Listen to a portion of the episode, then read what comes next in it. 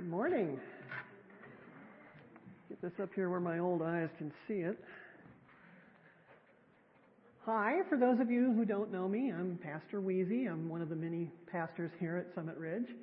Um, and I have the pleasure of bringing God's Word to you this morning.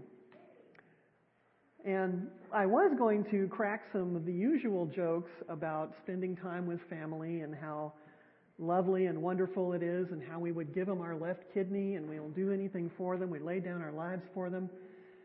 And you know, sometimes you just want to bang their little heads together, don't you? You know, I, when you think back to 2019, I think we could resonate with that. Boy, this year has taught us to tread gently around each other, hasn't it? It's been rough. We've had to value each other more than we thought possible because of how hard it is to be together to even get together, to see the empty chair at the table sometimes. And yet, it's still true that sometimes the people you love the most get under your skin the worst. You know, they really know right where the buttons are, don't they? Sometimes I, I'm, those of you who know me have heard this before. Sometimes I really look at the human race as chimps with clothing on. You know, I was I was watching a special the other day about chimpanzees and their social contract, which is very similar to our social contract. And it, it, here's how it works: it's reciprocity. If I'm a chimp out in the woods and you groom me, it feels nice. You pick the ticks off and riffle through my hair, and it's really nice, and we have this bonding moment and stuff. But I'm supposed to groom you back. That's how we get a little friendship going.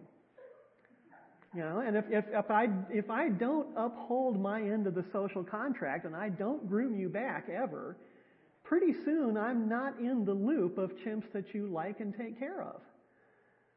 That's a bad thing. You know?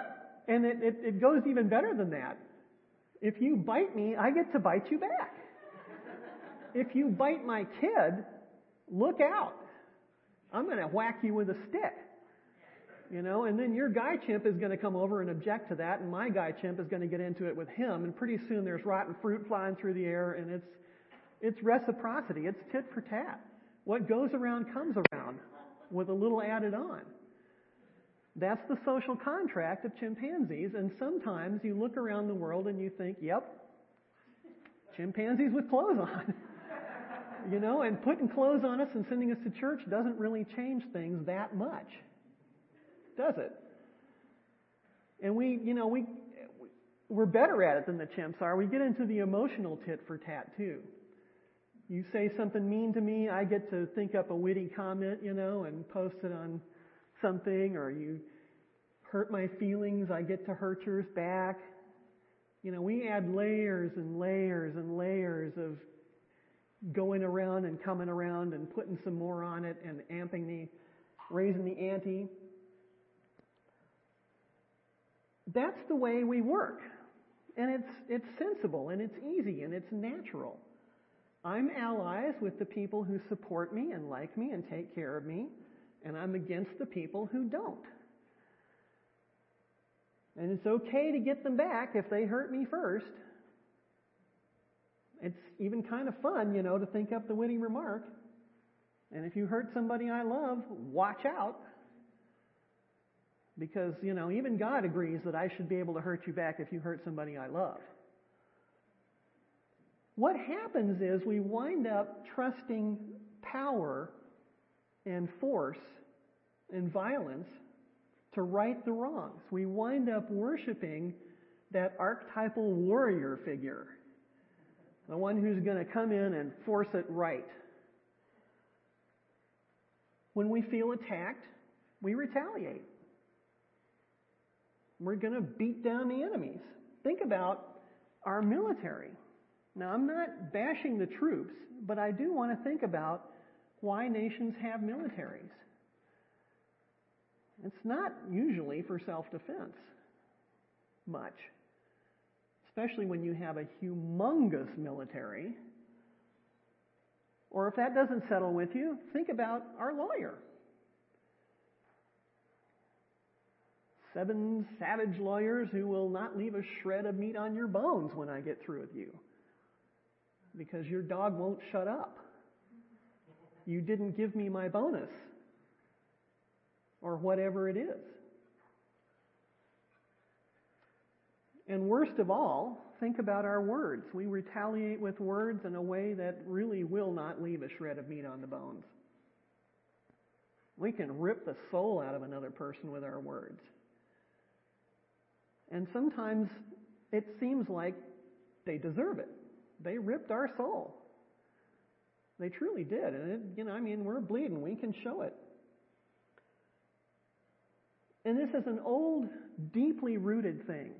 We don't have to learn it. I mean, how old does a child have to be before they try hitting mommy when she makes them mad? Not very. Not very old at all. When we have power, we automatically abuse it. That's just what chimpanzees do. I can remember being, I don't know how, how tall is this? Six? Something like that? I was a teeny little girl. I can remember, it's one of my earliest memories, realizing that my mom didn't like it when I cried, but she couldn't stop me. I could just keep crying and get her back. And the power that welled up in me when I realized that I could do that to her, it was it was a joyful thing to be able to abuse power. Not very old at all. How do I know without asking that you have scars from junior high school? You know, that's, that's about the age where kids discover that they've got power over each other, big time. I don't even have to ask. I know what happened to you because it happened to me too. And Christians get into this. I mean, we really get into it. I, I'm pretty sure I'm not the only one who recently has been getting calls from Amazon. Somebody with a thick, let's say, Pakistani accent calls up and says, Hi, I'm Sam. We have a calling from Amazon and you have a $3,000 charge on your Amazon. Is that you? And and you know what's going to happen down the road as they're trying to get your Amazon account number and your credit card number and yada, yada, yada.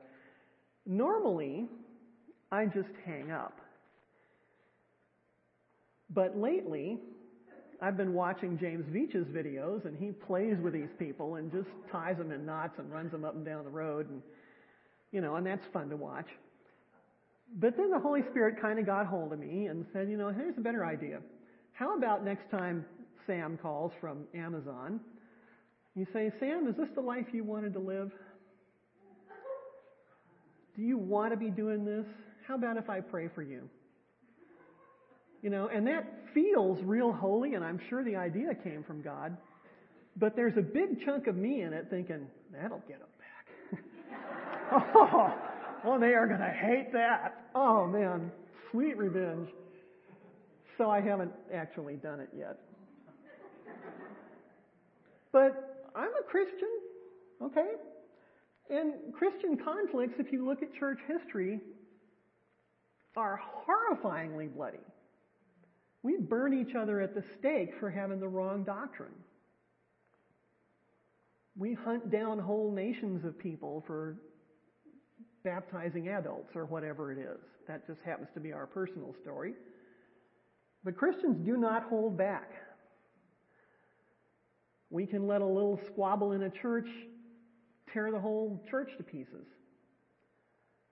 Because we'd rather have revenge. We'd rather be right. So, when we read about God's commands to love our enemies, it seems right and glorious and good and wonderful when it's theology. But when it's some particular person that God wants me to love, Suddenly, it seems stupid and unfair and dangerous.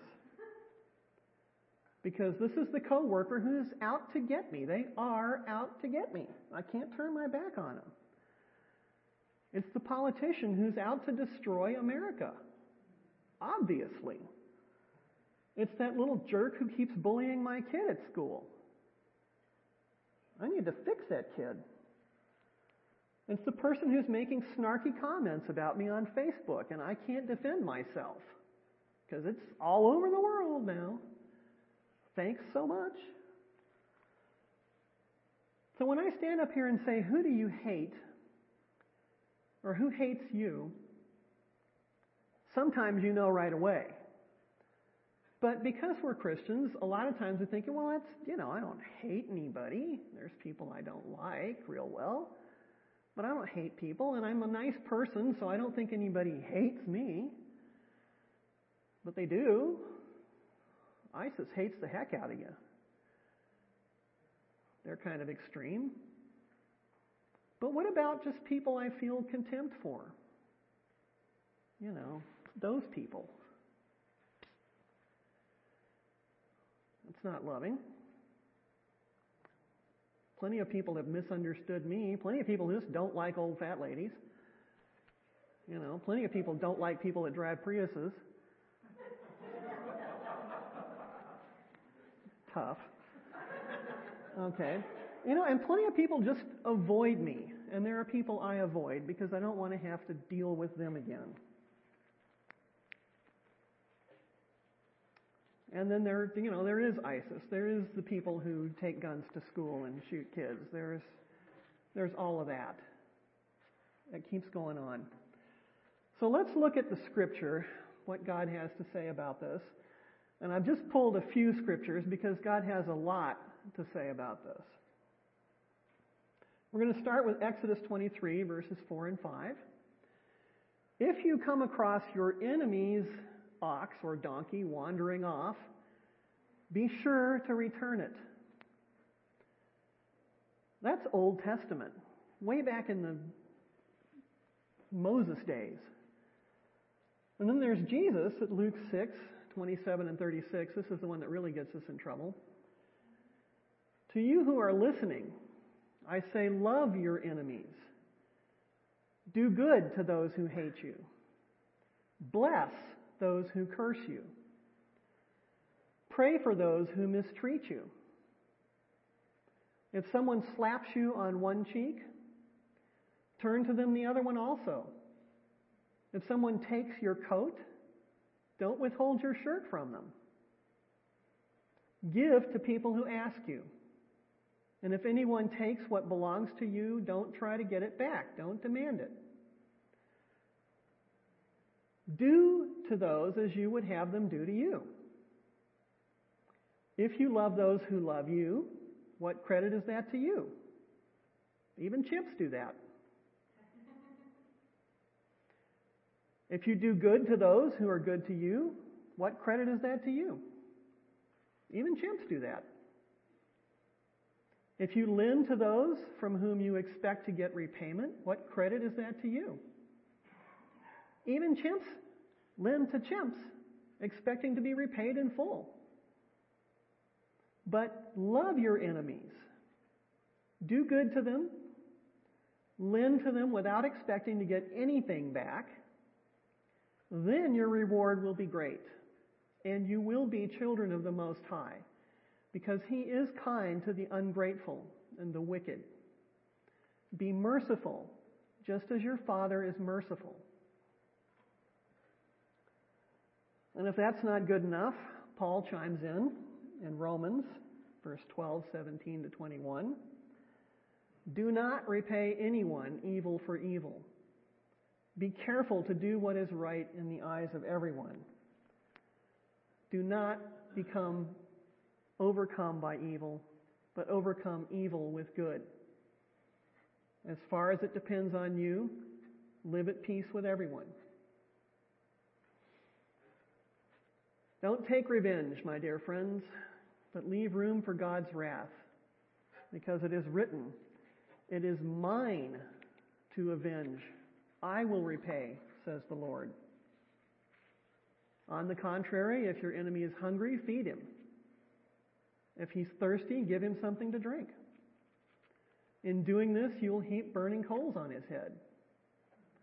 So do not be overcome by evil, but overcome evil with good. Sometimes I want to say, yeah, but, but what about evil? What about the person bullying my kid? Don't I have to do something? Somebody needs to do something.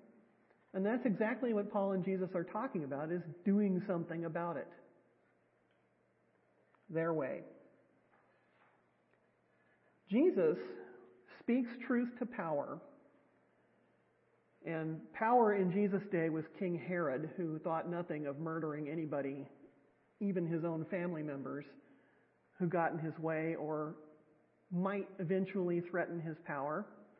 Remember, he murdered a whole village full of children just to try to snuff Jesus, just in case Jesus turned out to be trouble down the road. That's who Jesus is speaking truth to. You know, he's not speaking truth to a room full of Christians who wouldn't raise a hand against anybody. He's speaking the truth to murderers and power mongers and controlling people. And he did it right out in the open where everybody could hear him. But it's the truth they need to hear. If there's any hope for repentance, they've got to hear it. So he's speaking in love. And think about Nicodemus. The instant any of those people who are dead set against him turn toward him and approach him, he welcomes them. That's loving. I think about Martin Luther King as a modern day example of how to confront evil and injustice in a loving way. Because if you think about it, again, violence would be the natural option.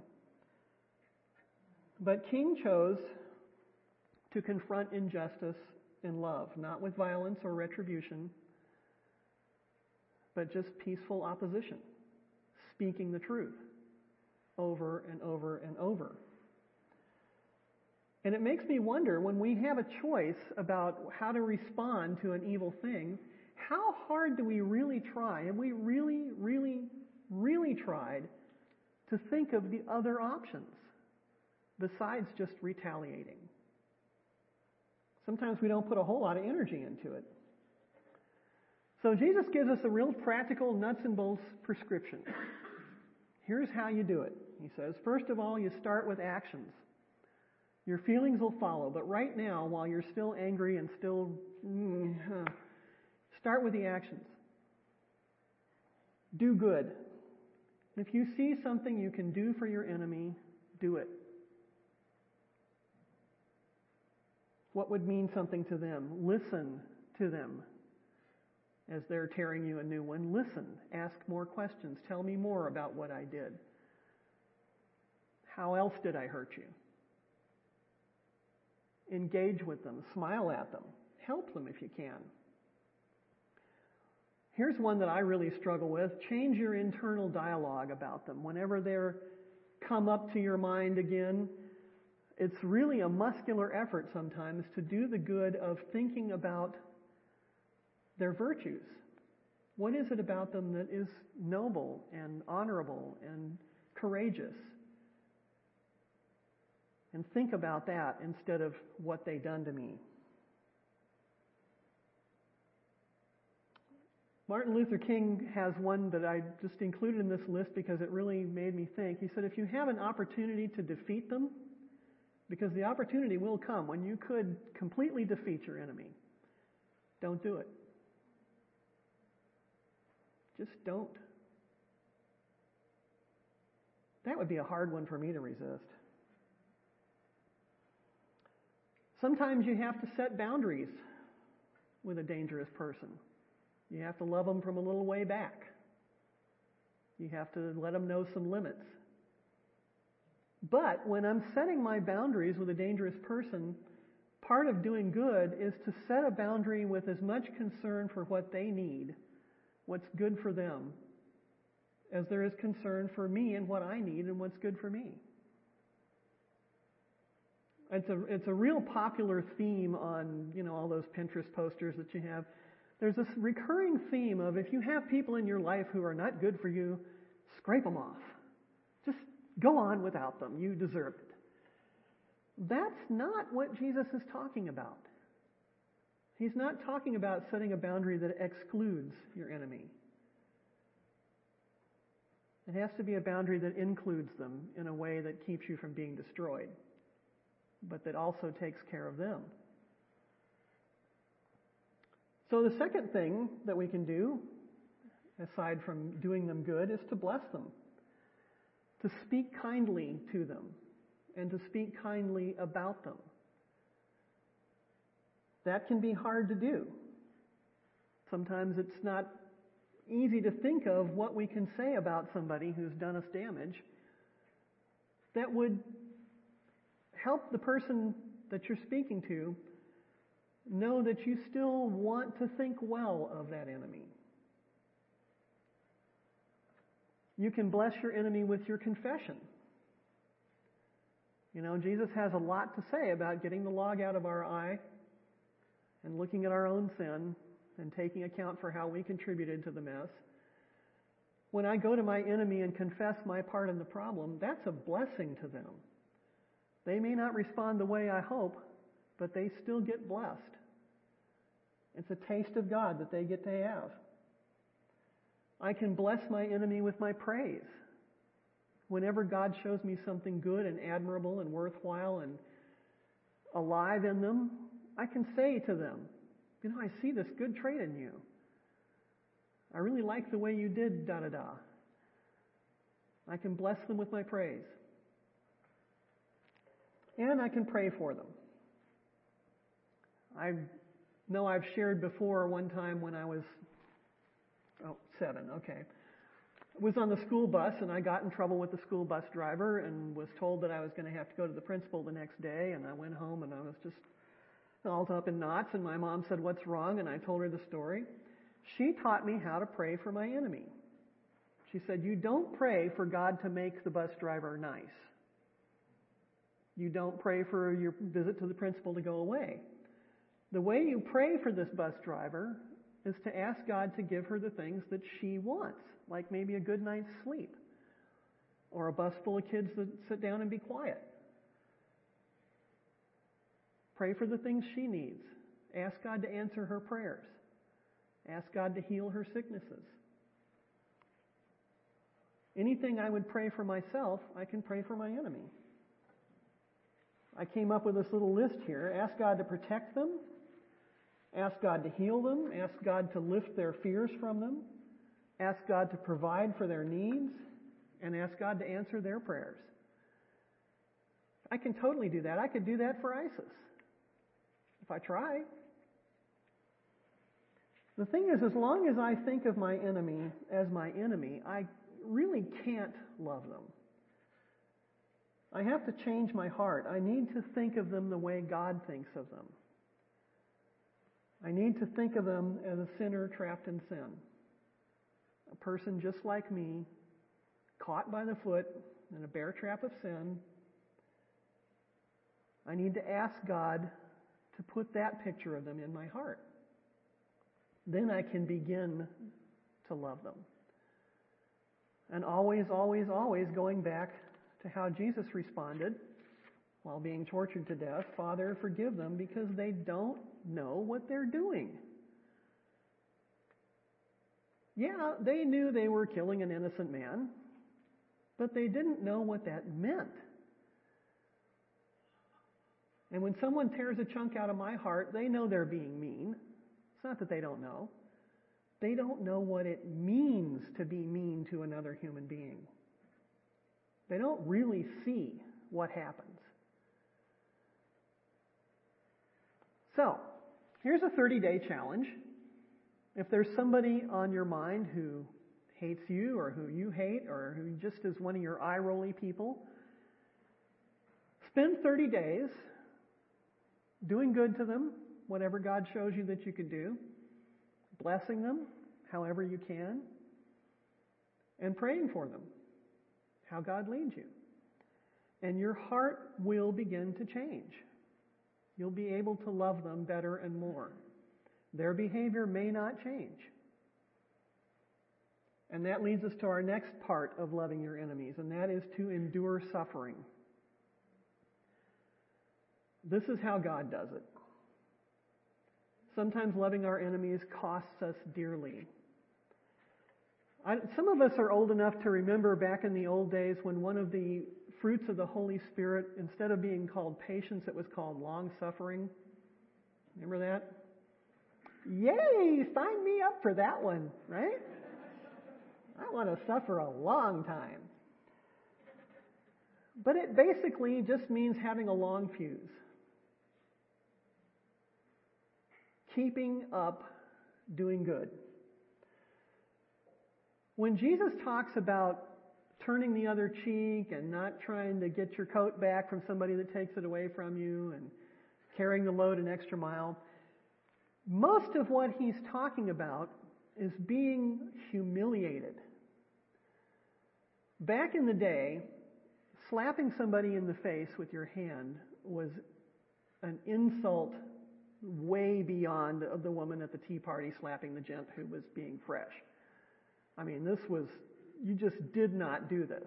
This was, that means war stuff. And then you slap them on the other cheek, that means you've got to use your left hand. That's like slapping them in the face with a dirty diaper. It is not done. So Jesus isn't monkeying around here. He says they slap you in the face, they're trying to humiliate you. Don't be afraid. Let them really humiliate you. The cloak grab. It was illegal in Jesus' day for you to sue somebody and take their coat. You could take their donkey, but you can't take their coat because then they'd be naked, and that would be shaming them. Not done. Bad. And Jesus says somebody tries to shame you in court, let them take your coat. Let them take your shirt too. Don't be afraid of being naked. They can't humiliate you if you're already humble. Somebody tries to force you to do work unjustly, and you say, okay, and what else can I do to help you? You can't humiliate me if I'm already humble. If I'm going to love you anyway, no matter what, I refuse to hate you. I'm just going to love you anyway. Jesus knows how to absorb suffering instead of inflicting it. There's a quote by a guy named Gale Webbe that I, I know I've shared with you before, and I'm probably going to do it again in the future because this just really, for me, says it in a deep way. This is from a book of his called Night and Nothing. He says, The only ultimate way to conquer evil is to let it be smothered within a willing, loving human being. When it is absorbed there, like blood into a sponge or a spear into one's heart, it loses its power and goes no further. That's what Jesus is talking about with long suffering.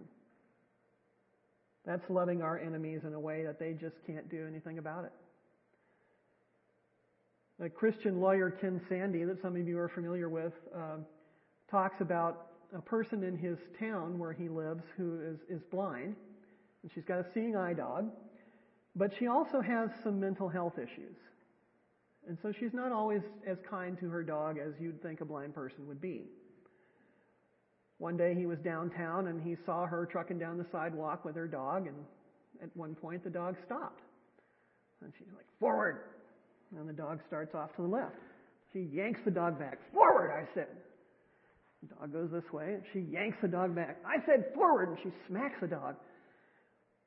And finally, somebody went up to her and said, There's a pit in front of you. Your dog is trying to take you around a pit.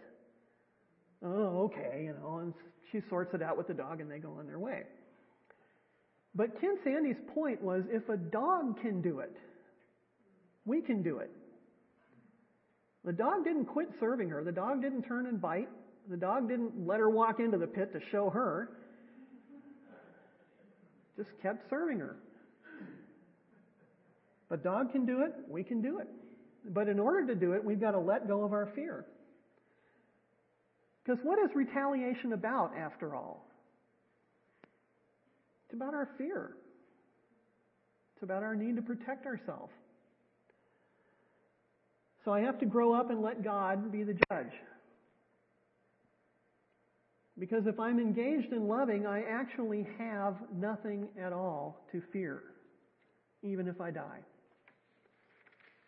Easy for me to say, I here I stand, but you know, we're gonna. Why not be engaged in doing good stuff? So that takes us to why. Why does God want us to love our enemies? I mean, really, when you think about it, He's going to punish the wicked, so why do we have to love our enemies? Well, we look at Romans 5, verse 8. But, beloved, God demonstrates His own love for us in this. While we were sinners, Christ died for us.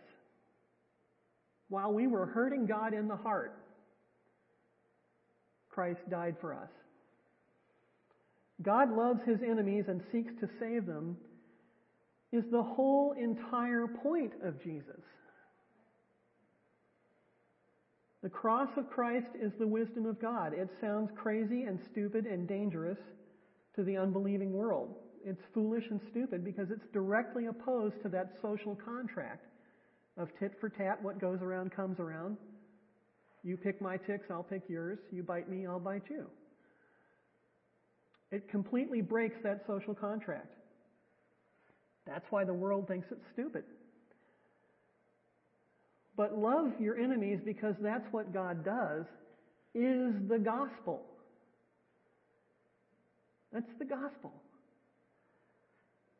That's part of why. Another part of why is because loving our enemies is part of our growth into Christlikeness.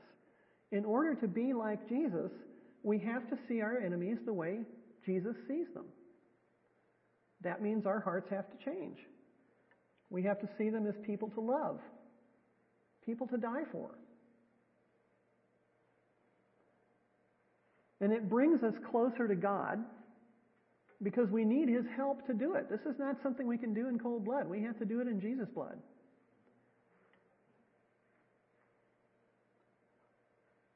And also, I'm thinking about Old Testament stuff here. God may be using our enemies to help us grow in Jesus, using our enemies to correct us. Sometimes we need a jerk to come up and say, You're acting like a jerk. Thank you. Right, check out the Old Testament. It happened more than once. One of my favorite reasons why God wants us to love my enemies is because it's the witness to the outside world. Crazy love is our witness that God is alive to show the world that He's really real. And the more abnormal and surprising and crazy love is, the more impact it has. And not only that, here's the really cool part. Loving my enemies is God's witness to me about His world. I remember my sister used to be able to ride horses really well. She was hunter state champion at one point, you know, and they jumping over fences, and it was just really cool. And I used to say, "Hey, I could do that. That's not so smart. I could do it." She said, "Fine, try it." Threw me up on the horse, and and I'm like, "Giddy up!" And the horse is, "What? I don't think so. In fact, how about that?" Wasn't so easy. And in a way, this is our witness to ourselves because we get to appreciate how radical, how insane, how blood drenched God's love for me is when I try it. I really get to appreciate because you know, I mean, grew up in the church. It's kind of like God loves you. Yeah, yeah. What else you got? You know, it gets real as love becomes more difficult. It becomes more real. We actually get to appreciate it. And also, there's the possibility of redemption. I love my enemy because they need it. It's just that simple. They need it. I needed it. I got it. I can't do anything but pass it on. So, what if I don't love my enemy? What if I just kind of don't really feel like it yet? Well, there's no witness. then there's no possibility of redemption then. Plus, if I retaliate, if I do the chimp way because it's normal and natural and fun, pretty quickly I'm going to become my enemy. I am totally going to be just like them. If I'm packing a gun because you're packing a gun, what's the difference between us? Really? And if I let that root of bitterness go down into my life, it's going to grow. Pretty soon I'm going to be a tree bearing bitter fruit. Here's the scariest. If I refuse to love my enemy, at least to try to love my enemy, if I refuse to forgive, God can't really forgive me. And this is not God doing tit for tat, it's just a mechanical impossibility. If I refuse to love, I can't receive love. If I can't give at least a little forgiveness, I can't receive it. It just won't go in. There's nowhere for it to land. I cannot live as a child of the King of Love if I refuse to love. Sad but true. If I choose to retaliate, I'm leaving the kingdom of God and closing the door behind me.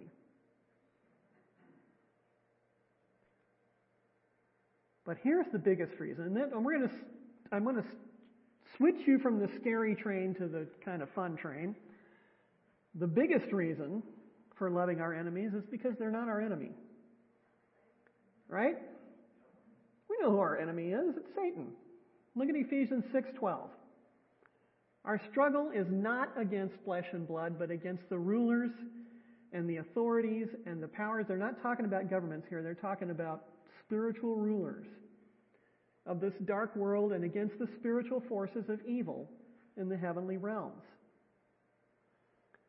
We are to love human beings, all of them. The ones with M16s, the ones with machetes, the ones with nasty Facebook posts, all of them. And we are to resist the devil.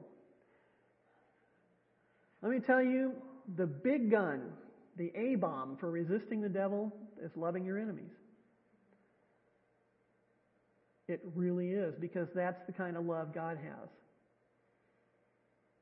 Dan let me pick the topic that I was going to preach on for Dead Week between Christmas and New Year's, and it, it may seem a little bit of a rough segue to go from, you know, Christmas to love your enemies. But you know what? Jesus is here. Hope has arrived. Right? We can afford to be crazy. Lord, thank you so much for coming.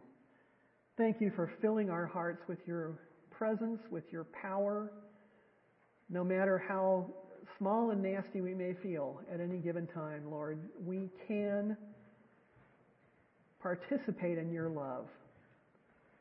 Give us the strength, Lord, to carry on. Amen.